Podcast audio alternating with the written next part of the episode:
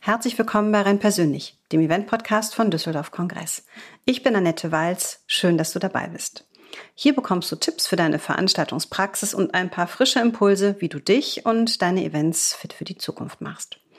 Unsere Branche steht massiv unter Druck. Es fehlen helfende Hände und erfahrene Köpfe in allen Gewerken.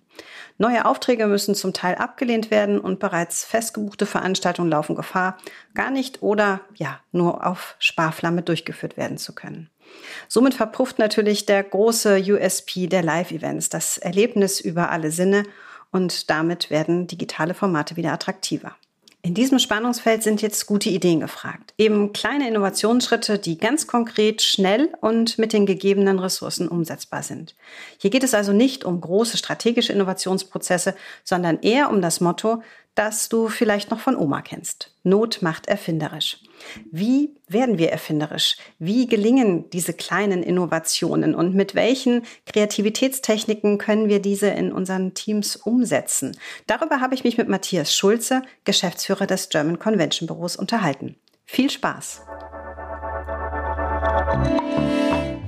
Hallo Matthias, herzlich willkommen bei Rein Persönlich. Hallo Annette, ich freue mich hier zu sein. Hi, ja, ich freue mich auch.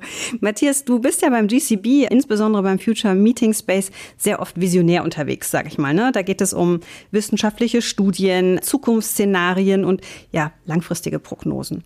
Sehr, sehr spannend, aber in dieser äh, Podcast-Episode sind wir mehr so im Hier und Jetzt. Die Idee kam uns ja auf der IMAX. Da waren wir ja wirklich physisch und gedanklich äh, wirklich auf der Messe und ganz nah bei den Themen, die unsere Branche gerade so treiben. Und ja, wir können es nicht wegdiskutieren. Wir haben ein ganz, ganz großes Problem, nämlich den Personalmangel. Und da ist ja jetzt so die Frage, Matthias, was tun? Es wird sich nicht ähm, ad hoc lösen lassen. Und ja, gibt es so erste Hilfemaßnahmen, die du vielleicht im Sinn hast? Ja, die Herausforderungen, vor denen wir stehen, die zwingen uns ja geradezu in die Innovation. Jetzt ist es natürlich so, Innovationen können nur schwer erzwungen werden. Mhm. Natürlich sind die Herausforderungen da, wir müssen mit denen umgehen und vielleicht macht diese Not auch erfinderisch, um es mal nicht Innovation zu nennen, sondern eher umgangssprachlich Not macht erfinderisch. Mhm. Und da, glaube ich, stehen wir jeden Tag vor großen Herausforderungen, müssen uns neue Prozesse vielleicht überlegen, wie wir mit Herausforderungen umgehen können. Und es gibt ein, finde ich, sehr, sehr gutes Beispiel, was jetzt gar nicht getrieben war durch die Corona-Pandemie und den aktuellen Personalmangel, aber wie man durch das Umstellen eines Prozesses Zeit sparen kann zum Beispiel und effektiver und effizienter werden kann. Und zwar gibt es ja eine große deutsche Hotelkette, die Motel One Hotels, mhm. die schon vor vielen Jahren das Prinzip eingeführt haben, dass ich beim Check-in bereits bezahlt haben muss. Das heißt, der Check-out ist natürlich um ein Vielfaches schneller, effizienter und effektiver, mhm. weil ich nicht mehr abrechnen muss, äh, die Rechnungsadresse nochmal ändern muss, vielleicht noch das Bier aus der Minibar bezahlen muss und, und, und. Und das sind so Dinge, die auch zur Innovation gehören, denn Innovation bedeutet ja aus dem lateinischen Verb heraus innovare, erneuern, also Dinge neu zu denken. Und wer nicht neu denkt, der steht still. Und Stillstand, wissen wir ja, ist Rückschritt. Ja. Und das können wir gerade in dieser Zeit natürlich nicht gebrauchen. So gar nicht gebrauchen. Du hast vollkommen recht. Es ist im Grunde aus zwei Einzelprozessen ein Gesamtprozess gemacht und das Bierchen an der Bar wird dann wahrscheinlich, ja, wie ich es in der Kneipe auch machen würde, dann sofort beglichen und somit spare ich dann meinen Gästen schon mal diesen langen Rückstau beim Checkout, wo man ja eigentlich nur noch ja, nach Hause oder zumindest weiter will. Genau. Ja. ja. Es klingt so profan, ne? Und insofern finde ich das gut, dass der große Begriff der Innovation, der ist ja in aller Munde, da jetzt so ein bisschen greifbarer wird, denn es geht ja jetzt gar nicht mal um die ganz große Strategie, um die umwälzenden neuen Ideen, sondern zu sagen, okay, schau dir an, wo das Problem liegt und geh mal ganz pragmatisch dran. Du hast ja eben dieses Notmacht erfinderisch genannt. Ich kenne das noch von meiner Oma. Und das war in der Regel auch nicht hoch aufgehängt und strategisch, sondern wirklich sehr pragmatisch. Heute würden wir sagen hands-on. Ne? Genau. Und das sind im Endeffekt die Herangehensweise an Innovation, eben sich bestehende Ideen anzusehen, wie die vielleicht miteinander verknüpft werden können. Eine andere tolle Innovation finde ich, es gibt und gab schon lange das Handy und es gibt und gab schon lange Fahrräder. Aber jetzt können wir eben mit dem Handy das Fahrrad freischalten und uns dann eine neue Mobilität erschließen. Und das sind so diese Ideen, die ich ganz spannend finde, dass eben zwei bereits bestehende Produkte oder Ideen oder Lösungen übereinander gelegt werden und damit wieder eine dritte Lösung ermöglichen. Mhm. Ja, ich fand das ganz spannend. Ich weiß, als wir auf der IMAX zusammenstanden, haben wir uns ja über dieses Thema Personal unterhalten und da kamen Kühlschränke ins Gespräch. Vielleicht bringst du das Beispiel nochmal. Ich weiß, ich hänge mich immer an den Kühlschränken auf, aber das war für mich so der Klickmoment und auch der Auslöser zu sagen, boah, lass uns gerne dazu mal im Podcast sprechen. Es klingt so banal, aber es ist eine super smarte Idee. Ja, Menschen lernen eben in neuen Arbeitswelten zu arbeiten. Heute arbeiten wir in Coworking Spaces oder in neuen Arbeitswelten und da ist es gang und gäbe, das ist Do-it-yourself-Prinzip. Also ich hole mir mal ein Getränk selbst. Mhm. Ich muss niemanden haben, der es mir bringt. Und das können wir auch auf die Durchführung von Veranstaltungen übertragen. Große Veranstaltungen, die momentan natürlich darunter leiden, dass es wenig Personal gibt, dass Getränke zum Beispiel im Nachgang einer Veranstaltung für den Abschluss Umtrunk serviert, gibt es jetzt schon Ideen und Möglichkeiten, dass eben viele Gastronomie-Kühlschränke aufgestellt werden. Die werden bestückt und danach wird dann mit Strichliste sozusagen abgerechnet, was die Leute sich herausgeholt haben. Somit kann natürlich jedem ein Getränk angeboten werden, das er sich auch selbst holen kann. Die Leute sind es gewohnt. Mhm. Und gleichzeitig kann mit wenig Personal doch eine größere Gruppe abgedeckt werden. Das Personal wird dann vielleicht nur noch eingesetzt, um abzuräumen, die Kühlschränke wieder zu bestücken. Das sind einfache, aber sehr effektive äh, Schritte, die jetzt natürlich verstärkt durch diesen Personalmangel auch zum Tragen kommen. Und das sind ja auch Innovationen am Ende des Tages. Es ist, wie du gesagt hast, es hört sich so banal an. Mhm. Und am liebsten wollen die Menschen bei Innovationen ja immer das große, neue, alles umdrehende, mind-blowing, äh, mind-blowing Moonshot ja. äh, Projekt haben. Aber das ist ja gar nicht das, was wir im Augenblick brauchen. Wir brauchen jetzt Lösungen, wir brauchen schnell Lösungen und wir brauchen Lösungen, die mit den aktuellen Mitteln auch umsetzbar sind. Mhm.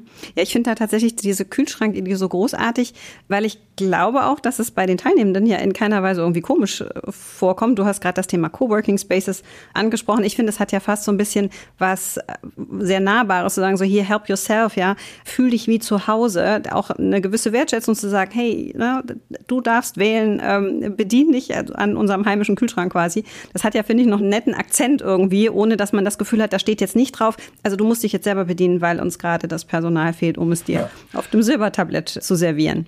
Das hängt natürlich auch eng mit Kommunikation zusammen. Ja, wenn ich kommuniziere, es gibt einen Galaabend und ich mir dann die Getränke selbst holen muss, dann versteht das natürlich niemand. Mhm. Und ich glaube, in dieser Situation, diesen Zeiten ist Kommunikation noch wichtiger als vorher, denn wir müssen genau das Erwartungsmanagement natürlich umreißen und umschreiben und beschreiben, damit die Menschen auch wissen, was sie erwartet. Und ich glaube, wenn die Menschen wissen, was sie erwartet, dann sind sie auch bereit und auch Veränderungen anzunehmen und, und diese umzusetzen. Und das ist ja die größte Herausforderung, die wir in diesen Zeiten haben, wenn sich Dinge verändern. Und Veränderung macht natürlich grundsätzlich erstmal hm, Respekt, Angst, mhm. äh, da bin ich erstmal Vorsicht. Und ich glaube, das ist das, worum es geht, deutlich und klar zu kommunizieren und auch gerade neue Ideen entsprechend richtig zu kommunizieren. Warum machen wir das und mit welchem Ziel machen wir das? Ja, und das gilt ja ähm, sozusagen in zweierlei Hinsicht. Ne? Also, dass wir als Eventtreibende das natürlich mit unseren Kunden besprechen. Ich glaube, das ist schon wichtig, da zu sensibilisieren, zu sagen, okay, das ist eben nicht das fünfte, sechste, siebte Mal der eine Jahrestagung genau wie sie läuft. Wir kennen das ja, das war ja immer so ein bisschen dieses Copy-Pasten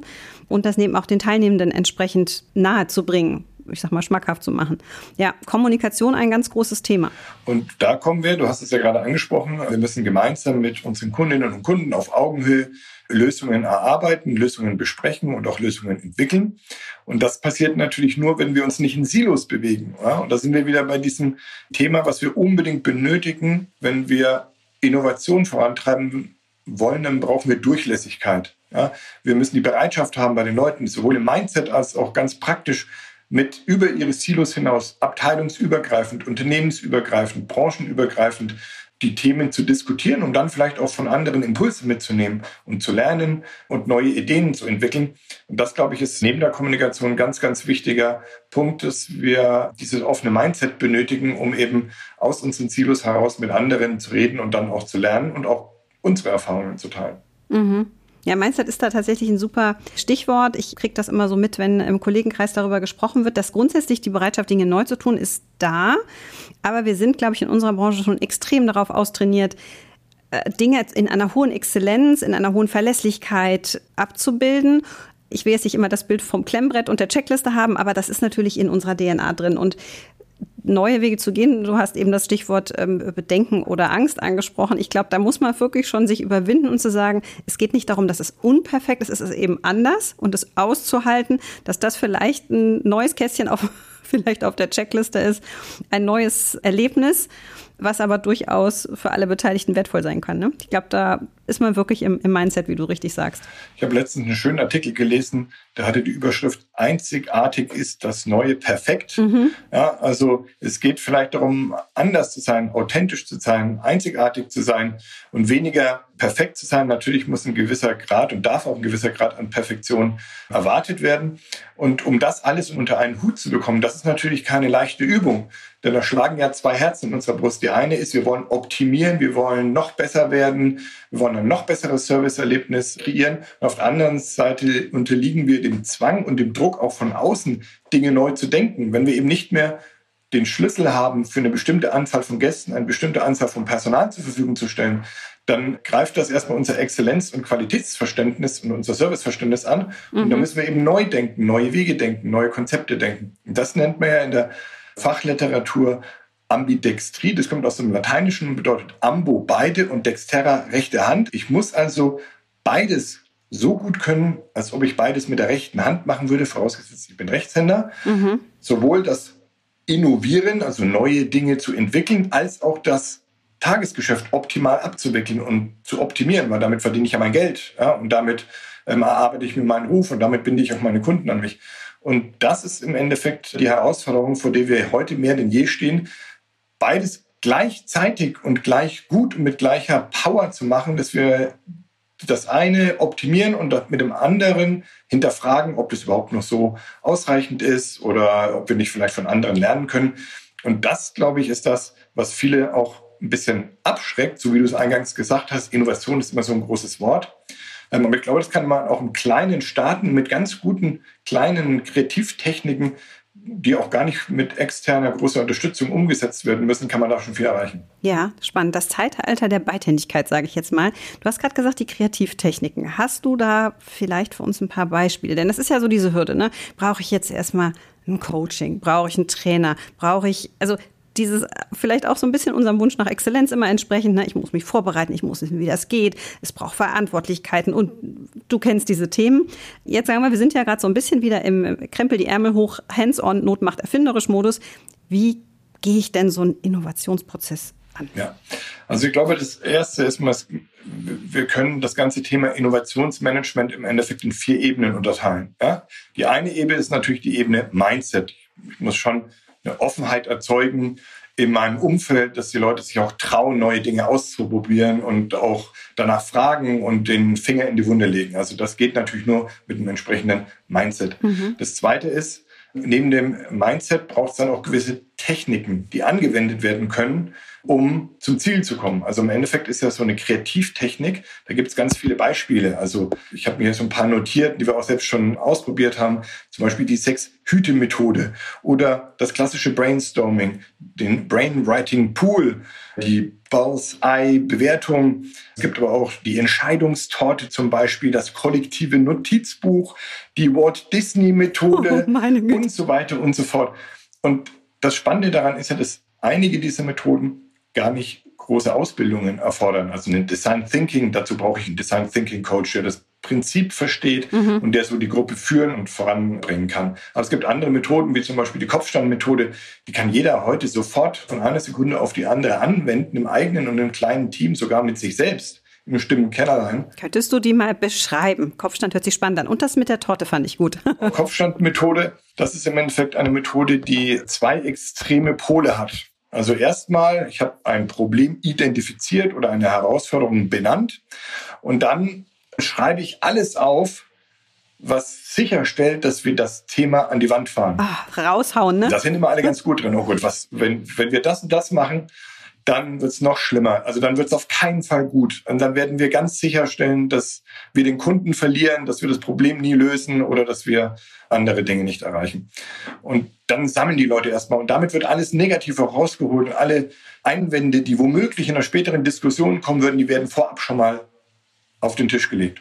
Im zweiten Schritt kommt dann Utopia. Das ist genau das Gegenteil. Wenn wir keine Grenzen hätten, keine budgetären Grenzen, keine personellen äh, Grenzen, also Ressourcen, wenn wir einfach frei entscheiden könnten, wie würden wir es machen? Und dann wird das mal an die Wand geworfen. Und zum Schluss hat man diese beiden Gegensätze und mit denen kann man dann arbeiten und kann daraus von beiden Seiten, quasi von dem Plus- und dem Minuspol, sich langsam heranarbeiten und eine Lösung, die etwas realistischer ist, in der Mitte herausarbeiten. Aber das hilft den Menschen eben schnell, die negativen Punkte genauso wie die extrem positiven herauszusammeln, ohne erstmal da Grenzen aufzuzeigen und dann vielleicht eine Lösung zu erarbeiten. Also das finde ich eine von den spannendsten überhaupt, die ganz gut funktionieren, die vor allem schnell funktionieren, ohne dass man da einen ausgebildeten Trainer zu benötigt. Mhm. Ja, man braucht eigentlich nichts, ne? Ein Blatt Papier und ein bisschen Zeit. Ja, und die, die Walt Disney Methode, die kennen auch viele.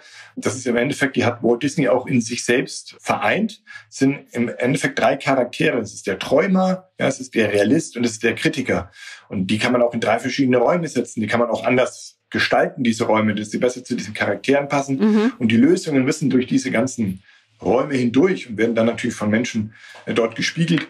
Und das sind, glaube ich, so Techniken, die uns schnell helfen können, Herausforderungen runterzubrechen, um dann Lösungsansätze zu erarbeiten.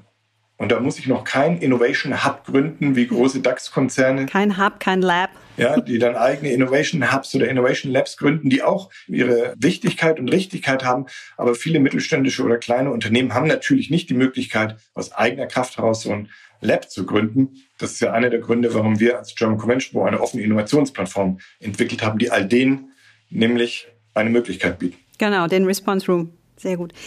Was sagst du denn zu Menschen, die jetzt, also das ist super cool, diese Innovationstechniken, aber trotzdem habe ich noch so ein bisschen vor Augen, so die klassische Operative, die sagt, boah, ich habe so viel auf dem Zettel, ja, ich muss einfach gucken, dass das Ding läuft.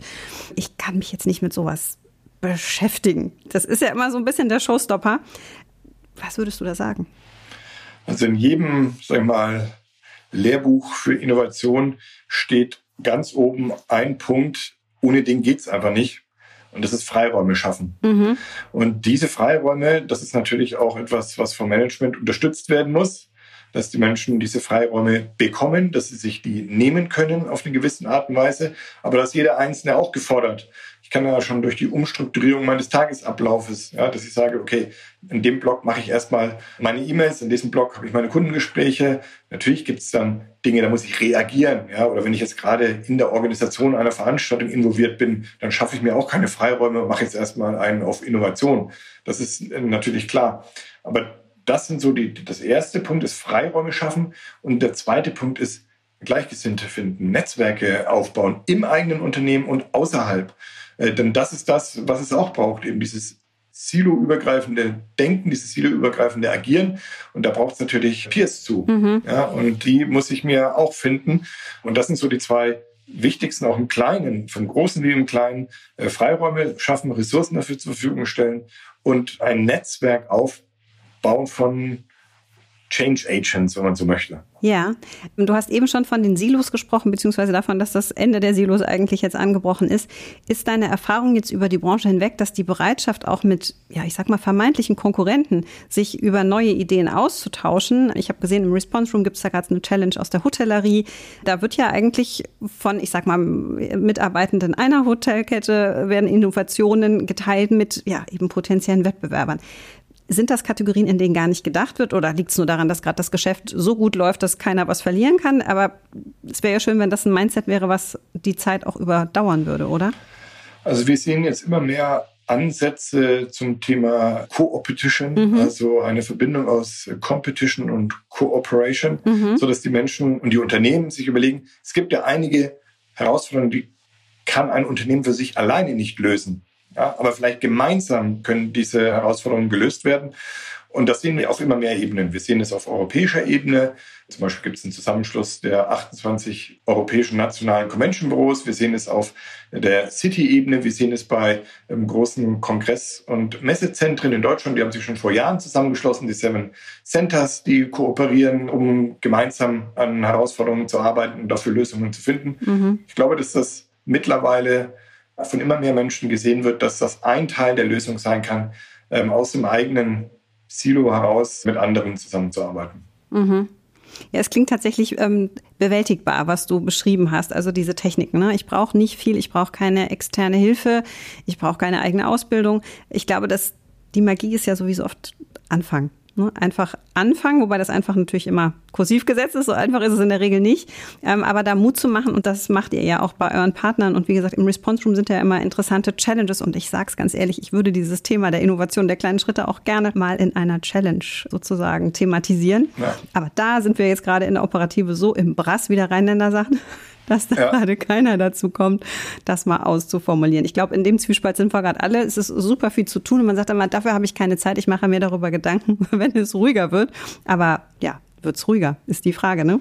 Deswegen muss der Zugang zu Innovationsmanagement ja auch im Idealfall so niedrigschwellig wie möglich sein. Und mhm. das war einer der Gründe, warum wir diese offene Innovationsplattform Response Room gegründet haben, die eben digital 24-7, 365 Tage im Jahr verfügbar ist und relativ intuitiv bedienbar. Das heißt, wenn ich ein Member dieser Response Room Community bin, kann ich jederzeit, wenn mir nachts um drei eine Idee theoretisch kommt und ich sage, oh Gott, da müsste ich mal wissen, mhm. was andere dazu denken oder ob andere auch das Problem haben oder wie die es vielleicht gelöst haben, kann ich ja durch den Zugang diese Informationen hochladen und dann mit der Community in den Austausch kommen. Und das ist, glaube ich, das, was du eingangs gesagt hast, trifft es ziemlich gut auf den Kopf. Wir sind schon in vielen Bereichen viel innovativer, als wir vielleicht denken mögen. Wir nennen es aber dann nicht Innovation, mhm. ja, weil wir sagen, ah, das ist ja ein Teil meiner Arbeit, mein Produkt zu verbessern, ja, und das ist ja ein Teil meiner Arbeit, eine Lösung für das Problem meines Kunden zu finden.